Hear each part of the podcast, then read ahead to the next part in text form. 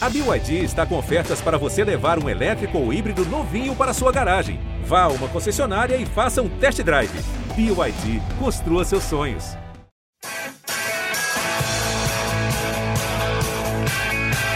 Rolou para Cafu, para Raí, pro gol! E que gol! Partiu o Rogério, pé direito na bola, passou pela barreira! Gol! de bola, posição legal, Mineiro bateu, bateu, bateu! Gol!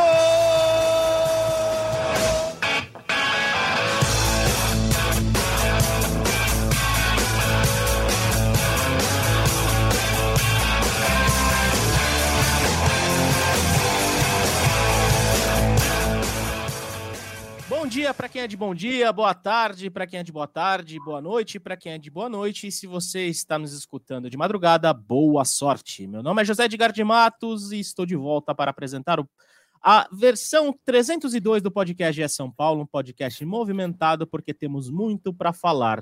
Do lado, de um lado, a frustração do São Paulo, né, pela derrota para, na partida contra o São Lourenço pela pelo jogo de ida das oitavas de final da Copa Sul-Americana e do lado da empolgação, a apresentação de Lucas Moura, que temos o Léo Lourenço aqui, já, já vou introduzi-lo aqui no nosso podcast. O Léo Lourenço está, está lá no CT de São Paulo, acompanhou todos, tudo de pertinho da apresentação do Lucas e vai trazer detalhes para a gente né, informar vocês sobre dias movimentados no tricolor. Né? Eu estou na cobertura da Copa do Mundo Feminina, né? Voltei por alguns instantes para reforçar o time do GE São Paulo, volto definitivamente lá depois da final, mas não tem como a gente esquecer das tradições desse podcast. Além do, do top 3 do Praz, que eu nem vi se ele colocou, mas eu, eu, eu irei pesquisar aqui para a gente discutir, porque temos que discutir. Só para apresentar nosso primeiro convidado, Caio Domingues, o Voz da Torcida, sempre a Voz da Torcida como prioridade aqui no nosso podcast. Caião, vamos começar falando de coisa boa para o torcedor e para a torcedora, né? Vamos falar de Lucas antes de falar do que aconteceu lá na Argentina. É, quais foram as suas primeiras impressões da, da, da, entrevista do Lucas? Lucas falou muito com o coração, Lucas deixou aberta a possibilidade de continuar ano que vem e falou muito empolgado da possibilidade de disputar a final da Copa do Brasil. Ele citou o jogo com o Corinthians em alguns momentos da entrevista. Qual foi a, qual foi a, a, a tua análise dessa primeira declaração de Lucas como jogador do São Paulo após 11 anos? Seja bem-vindo, meu velho. Bom, bom dia, boa tarde, boa noite aí, todo mundo que nos ouve, o Zé e o Léo, né? Parece que a gente estava junto há pouco tempo atrás. oh, cara, a entrevista do Lucas para mim foi tão positiva que me fez esquecer a raiva que eu tava do time ontem é, em, pra, em, vários aspectos, tá? O primeiro aspecto, é, a gente tem que enaltecer a postura nobre e legal do Alisson de ceder a camisa 7 para o Lucas, que é um jogador que tem uma identificação com o clube, que vestiu a 7 no último título internacional do São Paulo. Então, muito legal ver o Lucas de novo com a 7. Para quem é mais é, tradicional, com a numeração dos titulares, vamos dizer assim, como eu, é legal ver a camisa 7 sendo usada por uma referência, por um ídolo do clube. Achei muito legal.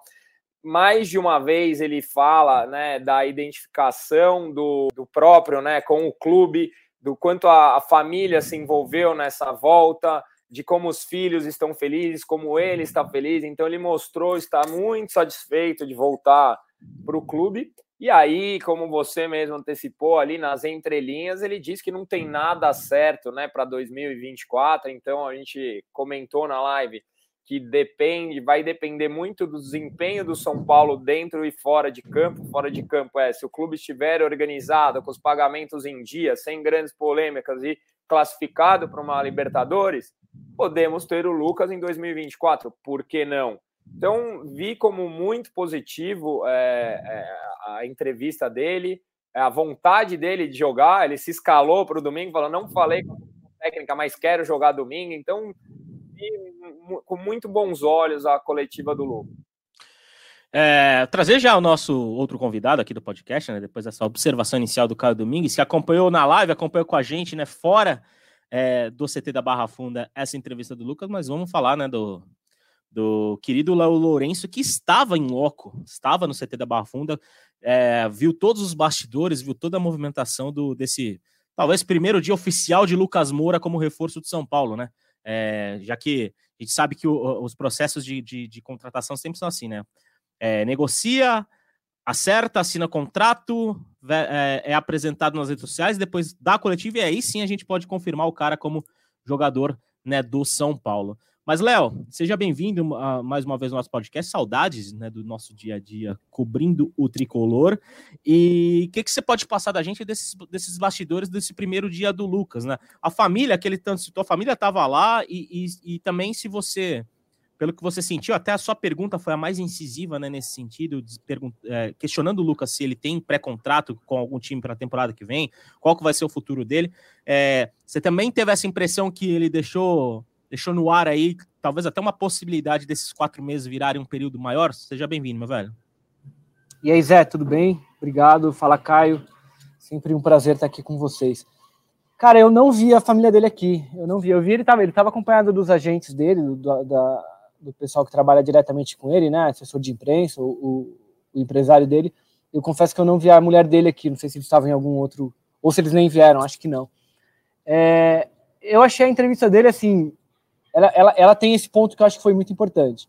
É, porque essas apresentações, elas, eles geralmente ficam né, no, no, agradecimentos e toda aquela história sobre a relação do Lucas com o clube, que a gente já conhecia, mas eu achei que, que ela serviu muito para esclarecer esse ponto sobre a, a, o contrato dele curto em janeiro.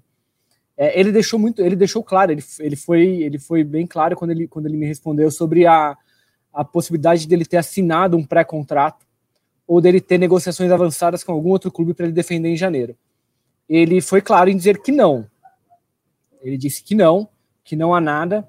É, e ele, o que obviamente deixa aberta a possibilidade de ele continuar no São Paulo, só que ele também não foi tão incisivo assim ao dizer que pode ser que ele fique. Então, o que existe são possibilidades. Eu acho que o Caio foi muito feliz no que ele falou agora. É, vai depender muito de como o São Paulo vai se comportar até o fim do ano. O Lucas, obviamente, ele vai ficar incomodado se por um acaso começarem a atrasar salário para ele aqui, ou se acontecer do São Paulo não ir para Libertadores. Eu, sinceramente, dentro de campo, eu vejo muito pouca possibilidade do São Paulo não jogar Libertadores no ano que vem.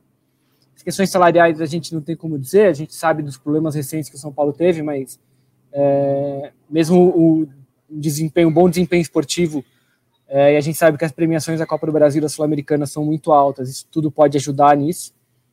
E eu, sinceramente, vejo o São Paulo como um candidato muito claro a uma vaga da Libertadores, seja ganhando um dos títulos de Copa que está disputando, ou pelo Campeonato Brasileiro, é, porque eu acho que o São Paulo vai terminar de oitavo para cima e é provável que do oitavo para cima todos é, joguem a Libertadores. Então, acho que o São Paulo se coloca assim. O Lucas, como ele afirma, não tendo é, um pré-contrato com outra equipe, o São Paulo se coloca numa posição confortável para negociar uma, uma continuidade para o ano que vem. O Lucas sempre deixou muito claro que tem todas as questões pessoais dele, ele sempre disse que não era o momento em que ele gostaria de voltar ao Brasil. Ah, o que a gente sabe é que os familiares dele, a esposa, os filhos gostariam de permanecer fora do país por mais um tempo. De repente, esses quatro meses podem ajudar a esposa e os filhos entenderem também que jogar no Brasil pode ser uma boa, uma boa ideia para o Lucas é, ele vai estar perto de outros familiares, ele vai disputar um campeonato que, apesar das nossas críticas, o Campeonato Brasileiro é um campeonato muito, muito equilibrado, é um campeonato legal. Ele, tem a, a, ele vai ter a possibilidade, provavelmente, de disputar um título de Libertadores no ano que vem. É, então, assim, eu sinceramente acho que, de novo, assim, eu acho importante isso porque são as palavras dele. O Lucas não tendo um pré-contrato para o ano que vem, eu vejo possibilidade considerável do São Paulo permanecer com o Lucas para o ano que vem, porque a não ser que ele faça um, que ele faça quatro meses muito espetaculares, eu não acho que virão aquelas propostas mágicas é, de grandes clubes. O que pode vir, o que pode vir são propostas financeiramente muito, muito superiores. A gente tem visto o que a Arábia, os clubes árabes têm feito, os clubes sauditas. Então, não sei, eu, eu, eu nesse momento eu vejo São Paulo uma situação confortável. Assim, acho que é confortável para o clube, ele garantiu esses quatro meses em janeiro, eu imagino que São Paulo tem até mais poder de barganha para que o Lucas permaneça do que tem hoje. Concordo com você, Léo. E, e, e, mesmo e o Lucas ele estava com um contrato livre antes de vir para o São Paulo, ou seja, a possibilidade mais fácil de, de você se movimentar no mercado, e não chegou algo que tivesse o convencido a permanecer, por exemplo, no futebol europeu. Óbvio que o torcedor, o torcedor do São Paulo pode até ficar um pouco chateado que, que eu vou falar agora. Mas o Lucas não teria voltado para o São Paulo, até por ter 30 anos e ainda ter uma certa lenha para queimar no mais alto nível, digamos assim. Se ele tivesse uma proposta é, boa do futebol europeu, ele não voltaria para o São Paulo. E, e, e, isso eu acho que nenhum amor, não sei se o Caio concorda comigo, acho que nenhum, nenhum amor dele que ele sente pelo São Paulo poderia segurá-lo nesse instante. Mas de, como não apareceu nada que o convencesse a dar prioridade para o futebol europeu, como era, como ele mesmo havia dito, né, muitas vezes, ele fechou com o São Paulo, que é também muito confortável para o Lucas, porque ele chega, né, Caio, num ambiente extremamente favorável para ele. O torcedor de São Paulo sempre gostou muito do Lucas, né? Pelo que ele apresentou, obviamente, com a camisa tricolor na sua primeira passagem. O Lucas sempre se mostrou próximo do São Paulo. Essa volta sempre foi muito ensaiada, né? Digamos assim, principalmente nos últimos anos. E, e mesmo é, diante desse fator de que o São Paulo não era a prioridade dele, mas passou a ser a prioridade dele, e, e ele tem que fazer do São Paulo a, a, a prioridade para jogar nesses quatro meses e confirmar o discurso que ele estava dizendo, de que ele quer ganhar títulos, ele quer marcar o nome dele na história, porque é um contrato muito curto e que você analisando de fora, você não, não tem como você não colocar é, um peso de que isso pode ser um contrato de potencial de saída. Por quê? Se ele, se ele arrebentar por quatro meses, pode aparecer uma proposta muito interessante e ele decide deixar o São Paulo para fazer o último grande contrato da carreira, digamos assim. Se ele não, não, não, não for bem, o São Paulo pode querer, ou, ou for uma, razoável, o São Paulo pode querer mantê-lo e aí fica numa situação muito confortável para o Lucas. Então, acho que o Lucas é, chega numa situação bem confortável no São Paulo né, com esse contrato um pouco mais curto. E como que você vê é, é, é, essa questão, Caio? Te incomodou o fato do contrato ser tão curto? Ou é algo que, até pelo São Paulo já ter trabalhado com isso lá com o Kaká, é algo que o torcedor encara com certa naturalidade nesse sentido? Eu acho que me incomodaria mais se ele tivesse um pré-contrato, como foi muito bem perguntado pelo Léo. Porque aí o São Paulo é uma ponte, é um tapa-buraco.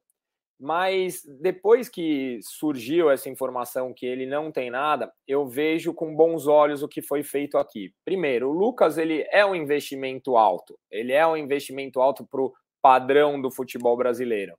Caso ele tenha um ótimo desempenho esportivo, você começa a ter certeza de que esse investimento vale a pena e o clube pode fazer um esforço financeiro um pouco maior, o, o, o clube consegue se planejar, de repente, olha, vamos abrir mão aqui de algum atleta da base, porque dentro de campo o Lucas tem dado esse retorno e vale esse investimento. Para o próprio Lucas, ele fica quatro meses aqui, a família está instável, viu que a torcida abraçou, os filhos estão felizes, estão próximos, pode querer fazê-lo ficar pelo mesmo salário que ele está recebendo. Então, assim, eu vejo como um, um namoro antes de casamento, sabe? Algo que os dois estão experimentando talvez não fosse a hora certa mesmo, porque é, você até comentou, ah, não veio uma grande proposta da, da Europa, e eu também passei a ver que ele estava esperando algo com retorno esportivo, não só financeiro, porque pelo que, se, que eu li aí, teve proposta com valores maiores do México, teve propostas, acho que do mundo árabe com valores maiores. Então a questão não era simplesmente financeira, ah, o Lucas quer dinheiro. Não, ele não quer, não quer só, ele queria algo competitivo na Europa para competir nas grandes ligas. Uma vez que isso não apareceu, aí sim ele respondeu com coração. E eu acho legítimo da parte dele. A gente está falando aqui da educação dos filhos, eu tenho os filhos, se eu tivesse a oportunidade de educar meus filhos em um lugar com uma condição, pô, óbvio que isso pesa nas nossas decisões, pesa e bastante. Mas assim, eu, eu interpretei sim que ele veio pelo coração e o São Paulo começou um certo namoro para de repente um casamento mais longo em janeiro, se assim as duas partes quiserem. Perfeito. Léo, vamos falar um pouco do campo bola do Lucas, é, pelo que você né, ouviu aí, pelo que vem ouvindo nos últimos dias. Quais são os planos, né, que, e o que, que, o torcedor pode esperar para o Lucas a, a, curto prazo, né? A ideia da comissão técnica de São Paulo, inclusive pela, pela correria, né, que, que o departamento jurídico de São Paulo é, teve nos últimos dias para colocá-lo no boletim informativo diário da CBF, é de utilização do Lucas no fim de semana, né? A, a, e esses jogos, esse jogo do fim de semana ser o começo de uma preparação para ter o Lucas na melhor condição possível para o dia 16. É isso mesmo? Cara, sim, eu acho que assim, não dá nem para falar que foi uma correria do departamento médico, porque a, a, a situação do Lucas ela é muito simples, era muito simples. Ele é, era um jogador livre, né? Ele era um, é, era um jogador livre, é, é, um jogador brasileiro, bastava, sei lá, assinar dois papéis ali, entregar na, na, na caixa de correio da CBF, estava certo. É diferente do caso do Rames, que é o comparativo óbvio, porque ele é um jogador que também está livre, o que facilita, mas ele é um jogador estrangeiro que depende de documentação pessoal, visto, não sei o quê. E aí o São Paulo tem que fazer isso até o dia 8 para que ele jogue a Copa do Brasil. Para o Lucas foi simples. É, o que a gente ouve, o que ele disse, é que do ponto de vista físico ele está muito bem. É, a gente viu vídeos dele, durante a semana treinando em casa tal. Ele realmente, aparentemente, está muito bem fisicamente. É, só que é um jogador que não joga há quatro meses. Então eu, sinceramente, acho que assim, o Dorival tendo a possibilidade de quebrar esse gelo e já botar o Lucas para jogar, ele vai fazer. Ainda mais em casa, num jogo com, com sei lá, 60 mil pessoas no Morumbi. É, é muito, é muito, é, um, é uma situação até confortável para que o Lucas jogue. Ele não vai ser titular, porque não há condições para que ele seja titular. Eu, sei lá, eu pessoalmente não apostaria no Lucas mais do que 15 minutos de jogo ali para evitar algum problema. Mas ele jogar no domingo me parece até uma, uma situação muito confortável, até um pouco óbvio em todo esse contexto, sabe? O Lucas é, para ele jogar contra o Corinthians, ele vai ter só esse jogo contra o Atlético e contra o Flamengo. Então, quanto mais rápido ele conseguir pegar esse, esse ritmo de jogo, melhor. É, ele não pode jogar Sul-Americana, né? É, e assim, pô, ele vai estrear na frente de, na, em casa, com um monte de gente torcendo por ele. É muito. 50 mil pessoas no mínimo, né? é. né? Então, assim, acho que só numa situação muito, muito extraordinária, alguma coisa muito extraordinária que aconteceu, o Lucas não joga no domingo. É, digo, esses 15, 10, 20 minutos que seja. É, mas se eu, fosse torcedor, se eu fosse o torcedor de São Paulo, eu comprava meu ingresso para ver o Lucas no domingo, porque eu acho que ele estará em campo, sim. É, e é isso que tem acontecido nos seus grupos, nas suas conversas com amigos são paulinos, Caio. Quem não tinha comprado ingresso agora está correndo atrás para garantir um lugar domingo no Morumbi, diante dessa iminente possibilidade da estreia do Lucas. Aliás, eu já estendo a pergunta. É, o quanto essa apresentação do Lucas, essa possibilidade de estrear, amenizou a corneta dos São Paulinos amigos e amigas de Caio Domingues depois da atuação de ontem. Enquanto o, o, o Lucas tem esse peso de, de até virar a chave, né, animicamente do torcedor, ainda mais podendo estrear no fim de semana. Eu vejo que a torcida do São Paulo está bem otimista com relação à apresentação do Lucas, porque a performance do jogo de ontem ela não foi boa, não gostei, a gente vai falar um pouco aqui para frente, não gostei da postura, não gostei de muitas coisas do que foi apresentado ontem, mas o fator Lucas, o fator Rames, ele traz uma motivação extra e uma confiança para a torcida do São Paulo. Então estamos todos confiantes em que a gente consegue, que a gente é, consiga virar, né, os dois mata-matas que tem pela frente e sim, Zé, é, com relação à compra de ingressos, o São Paulo, é, muito bem feito, abriu as, os próximos três jogos de venda no Morumbi, né? E aí, muito mal executado, a gente pode falar por aqui. Então, os ingressos que estão esgotados já para o jogo do dia 16, agora já estão escassos para o jogo de domingo. Então, como tem muito jogo aberto, tem gente escolhendo as batalhas, né? Porque os valores são relativamente altos. E a procura pelo jogo de domingo se intensificou depois disso. Por que, que eu acho que foi muito mal executado, né? Já que eu toquei aqui no assunto, o plano de sócio torcedor está dando um problema gigantesco. São Paulo abriu por fases e tem gente que paga o plano é, mensalmente há anos e anos que não está conseguindo ingresso para os jogos decisivos, porque alguns dos planos mais altos eles dão, é, eles dão condições para cinco ingressos. Então a galera faz a conta: ah, o São Paulo tem 40 mil sócios torcedores, o Morumbi cabe 70. Por que está esgotado? Porque o plano diamante, por exemplo, você pode é, conseguir cinco ingressos. Então a maioria do, dos, dos sócios torcedores que estão com o time em todos os jogos não estão conseguindo acesso ao jogo contra o São Lourenço e principalmente ao jogo do dia 16. Então foi uma, foi uma coisa legal do São Paulo de, de você conseguir se planejar, mas a execução ainda está longe de ser o que a gente precisaria. Mas a demanda está enorme, assim, nos grupos só se fala nesses três jogos aí. É isso, torcedor empolgado e tem todo o direito de estar empolgado, porque acho que ninguém se movimentou de uma maneira tão ousada, poderíamos dizer assim, ou forte nessa janela de mediano contra o São Paulo, que trouxe simplesmente um ídolo da torcida de volta, ainda com muita lenha para queimar, lembrando que o Lucas tem só 30 anos, e o, e o São Paulo fazendo essa aposta no Rames Rodrigues, né, que vem de temporadas abaixo no futebol europeu, mas é o Rames Rodrigues tem muito talento com a bola no pé. A gente, inclusive o brasileiro acompanhou isso de perto na Copa de 2014 e é um, um jogador que pode, pode render muito no futebol brasileiro, que também ainda é jovem, tem só 32. Mas para a gente matar o assunto, Lucas, Léo, eu vou chamar você primeiro.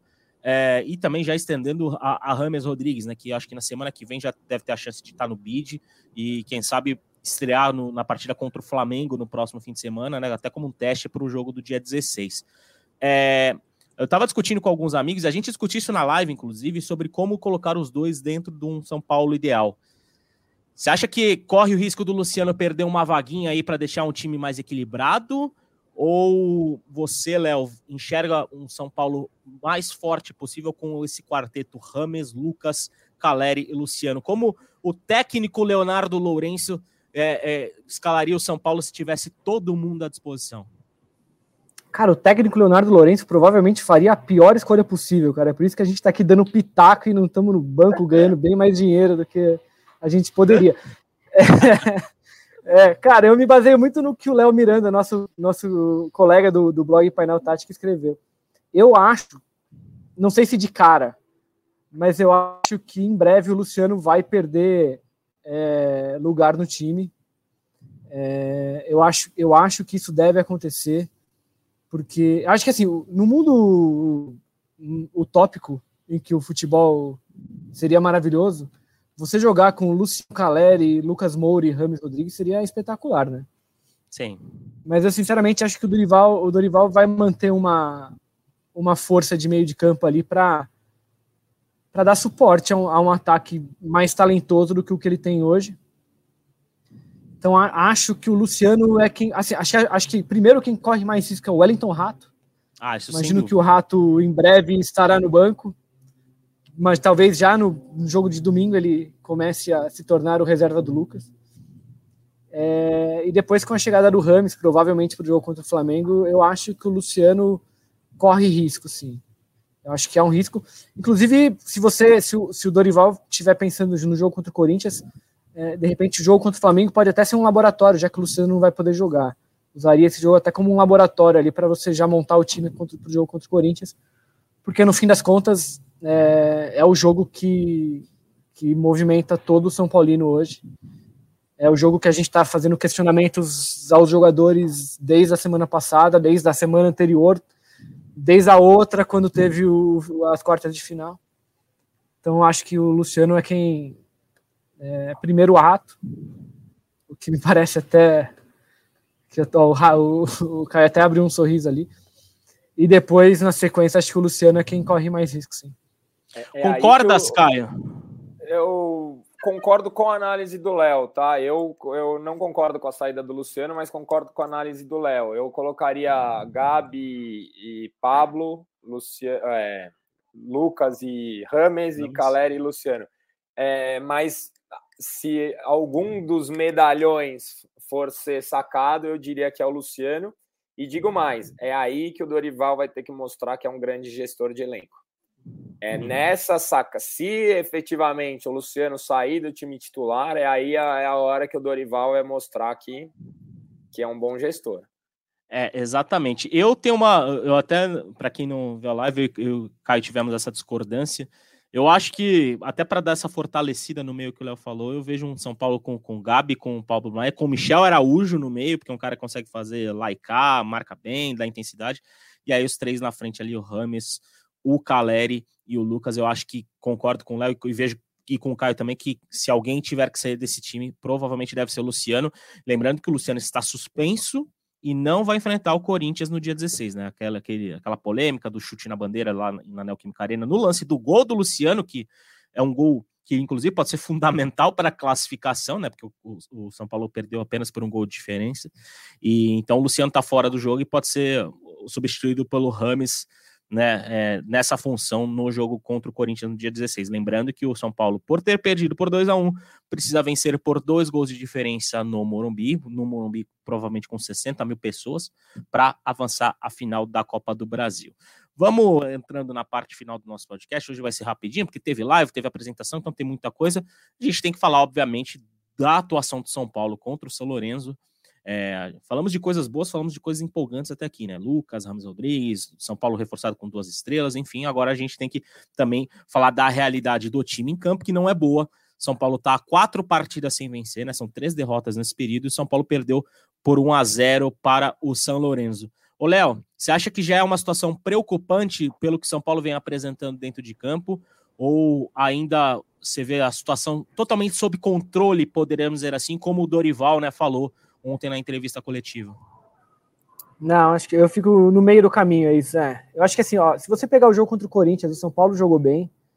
Acho que poderia ter vencido, inclusive. Falhou ao deixar a bola cair no pé do melhor jogador de, dos dois times ali em dois momentos da partida.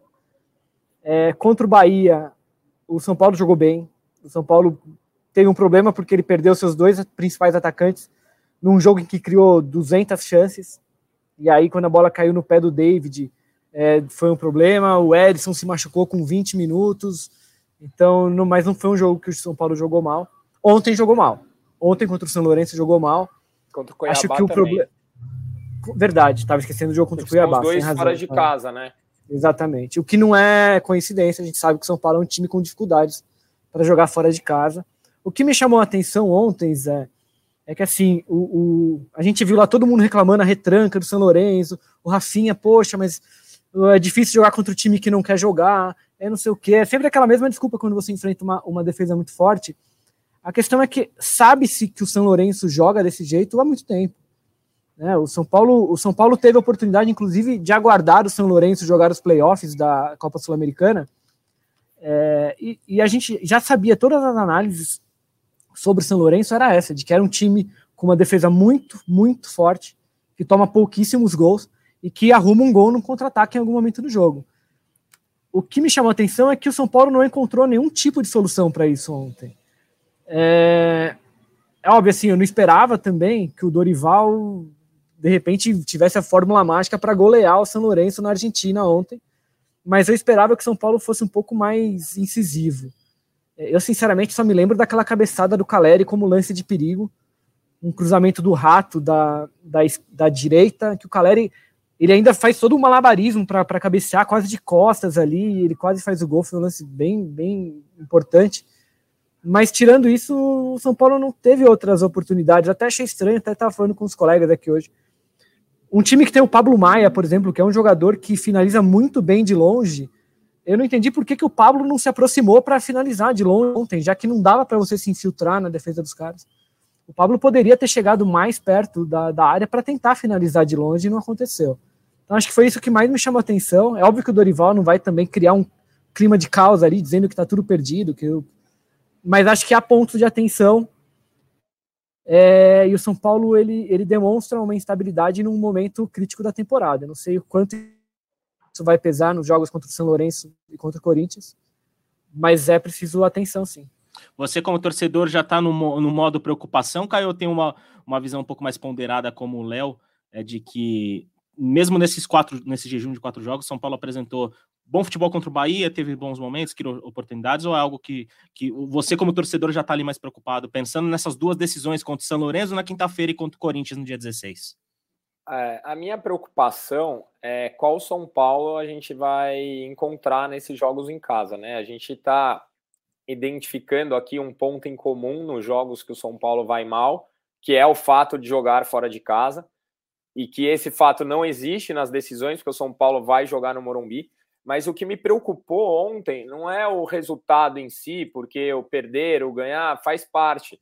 O que me incomodou foi a postura do São Paulo em alguns momentos, meu, completamente passivo dentro de campo.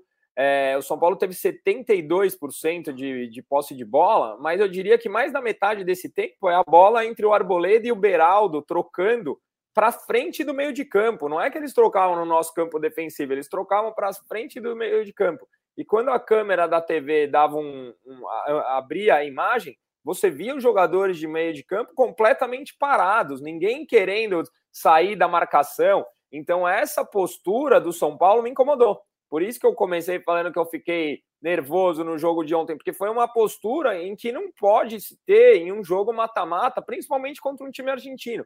Como você acha que vai vir o São Lourenço no jogo de volta com a vantagem no placar? Vai vir com 12 atrás, vai fazer catimba, vai cavar cartão amarelo, já é esperado, já sabemos que isso vai acontecer. Agora, o que, que a gente vai fazer para sair dessa? Porque não temos Lucas, não temos Rames. O Léo aqui já deu a primeira dica. Pablo Maia chutar de fora da área, uma ultrapassagem do lateral. Ontem o Caio, que tem sido uma válvula de escape, não conseguiu fazer jogada de profundidade. Mesmo no final do jogo, que já não estava dando certo com o São Paulo, o São Paulo nem chuveirar na área, chuveirou assim, não se arriscou em absolutamente nada. Então, é, o que me preocupou não foi o resultado, não é a sequência, sim a postura que o São Paulo entrou num jogo de mata-mata, porque não teremos reforços para esse jogo de volta e muito provavelmente a postura do, do São Lourenço, que incomodou no jogo de fora, vai ser muito pior no Morumbi, vai ser muito pior. Então, assim, o que fazer para furar esse bloqueio é o que me preocupa. É isso. O Dorival terá trabalho e terá talvez a melhor oportunidade para comandar essa reação de São Paulo, que é domingo às 16 horas, contra o Atlético Mineiro, Atlético Mineiro do Felipão. Atlético Mineiro que ainda não venceu sob comando do Luiz Scolari. São Paulo vai ter Lucas entre os relacionados, muito provavelmente, vai ter Rames como torcedor e apresentado ao torcedor, e provavelmente mais de 50 mil pessoas na tarde de domingo no estádio do Morumbi. Só para a gente encerrar a discussão, Top 3 do Felipe Ruiz, para a gente não passar em branco nesse podcast. Positivo, Alisson liderando, Caio Paulista em segundo, Pablo Maia em terceiro. Alguma objeção? Amigos concordam? Foi um jogo que deve ter sido muito difícil chegar nesses três. Assim. Eu... Inclusive, ele falou isso para um torcedor, foi difícil. É, eu não sei como chegar nesses três, não, cara. Tanto que eu não vou, eu não vou nem discordar, porque eu não, eu não sei o que eu, como eu discordaria do prazo, né? Eu acho que o Alisson foi o menos pior do time mesmo em campo. Achei, assim, tipo, Acho que acho que eu, sem cornetas hoje, viu, Felipe Ruiz, que deveria estar aqui conosco neste momento, mas deu aquela chinelada, famosa chinelada do prazo. E no negativo ele colocou o Rato como primeiro, o Nestor como segundo e o Luciano como terceiro. Concordamos? Discordamos? Aí, aí é, dá para pôr um monte, né? Léo? É, tem um monte. Eu, eu, eu achei que assim, a falha do Beraldo no gol, acho que é. o levaria a esse top 3, assim, acho que ele foi uma falha geral ali, uma pane total. mas como ele falhou. cometeu, é, ele comete a última falha ali. É. é aquele momento que se ele não errasse, não, provavelmente não seria o gol do São Lourenço. Mas, é. obviamente, Beraldo tem crédito, faz uma temporada muito boa pelo São Paulo, mas acontece de errar. E eu acho que concordo com vocês, diante do erro tão importante para o jogo quanto foi, eu também colocaria o Beraldo nesse top 3 negativos. É, a gente prometeu um podcast bem rapidinho, né? Estamos batendo meia hora aqui. Já até para liberar o Léo, né, que está lá há pelo menos umas 12 horas no CT da, da Barra Funda. Léozinho, agradecer você por estar conosco até agora. É, falar para você passar uma última impressão do que desse dia de Lucas, desse Lucas Day aí no, no CT da Barra Funda, e te agradecer né, pela, pela, pela paciência e por estar conosco aqui em mais um podcast. Obrigado e deixa seu último recado para a rapaziada aqui. É isso, cara. Acho que foi legal acompanhar a coletiva do Lucas aqui. É sempre legal ver um jogador é, do nível do Lucas voltando a atuar aqui. O Lucas que teve dificuldades nos anos mais recentes lá na Europa, mas acho que ele tem muita lenha para queimar aqui no Brasil. Vamos ver se nesses quatro meses ele é convencido a permanecer ou se de repente vai vir algum maluco cheio de dinheiro lá da dinheiro do petróleo, qualquer coisa do tipo para levar ele embora. Mas acho que vai ser vai ser bacana ver o Lucas jogar aqui, ver o Ramos jogar aqui também. Acho que são apostas muito interessantes do São Paulo. É, vamos acompanhar. Acho que foi, foi, foi uma movimentação muito, muito bacana de São Paulo, muito assertiva de São Paulo no, no mercado agora. Abraço, amigos. Um abraço para vocês. Abraço, Léo. E é por isso que eu sempre defendo a nossa cobertura do GE, defendo você, defendo o, o Edu por, e o Praz, porque nós elogiamos quando temos que elogiar e criticamos quando temos que criticar. E sim, como eu falei, inclusive, no, no na nossa live.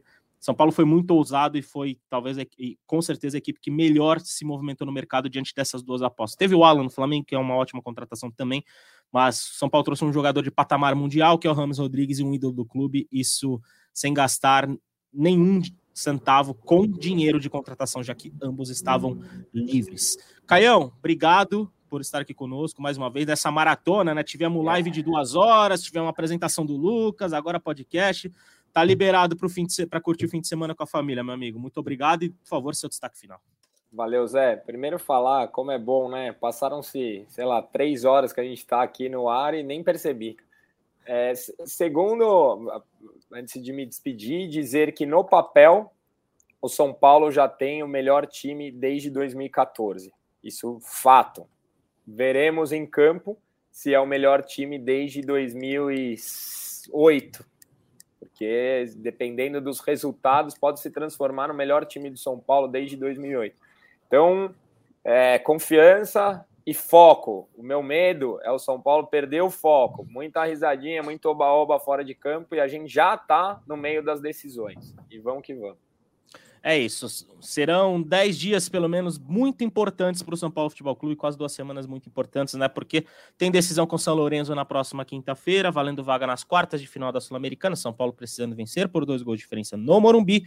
E no dia 16, decisão com o Corinthians pela semifinal da Copa do Brasil. E o São Paulo também precisando de uma vitória por dois gols de diferença para avançar no tempo normal a decisão do torneio nacional, que ainda não foi conquistado pelo clube tricolor. Ou seja, São Paulo pode terminar a temporada, quem sabe, com um troféu inédito na sua galeria. E essa é a esperança do torcedor e da torcedora São Paulina, principalmente depois das chegadas de Rames Rodrigues e Lucas Moura.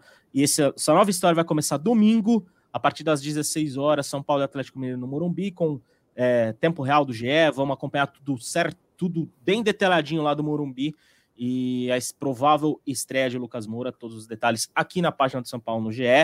E agradecer a você, torcedor, agradecer a você, torcedora, que esteve conosco em mais um podcast. Fique ligado que na semana que vem a gente está de volta com a repercussão da apresentação de Rames Rodrigues para o público, os prováveis primeiros minutos de Lucas Moura e tudo de São Paulo e Atlético Mineiro. Jogo fundamental para o São Paulo se recuperar na temporada e poder vislumbrar as decisões pela frente sem pressão. Um beijo no coração e um abraço na alma de cada um de vocês.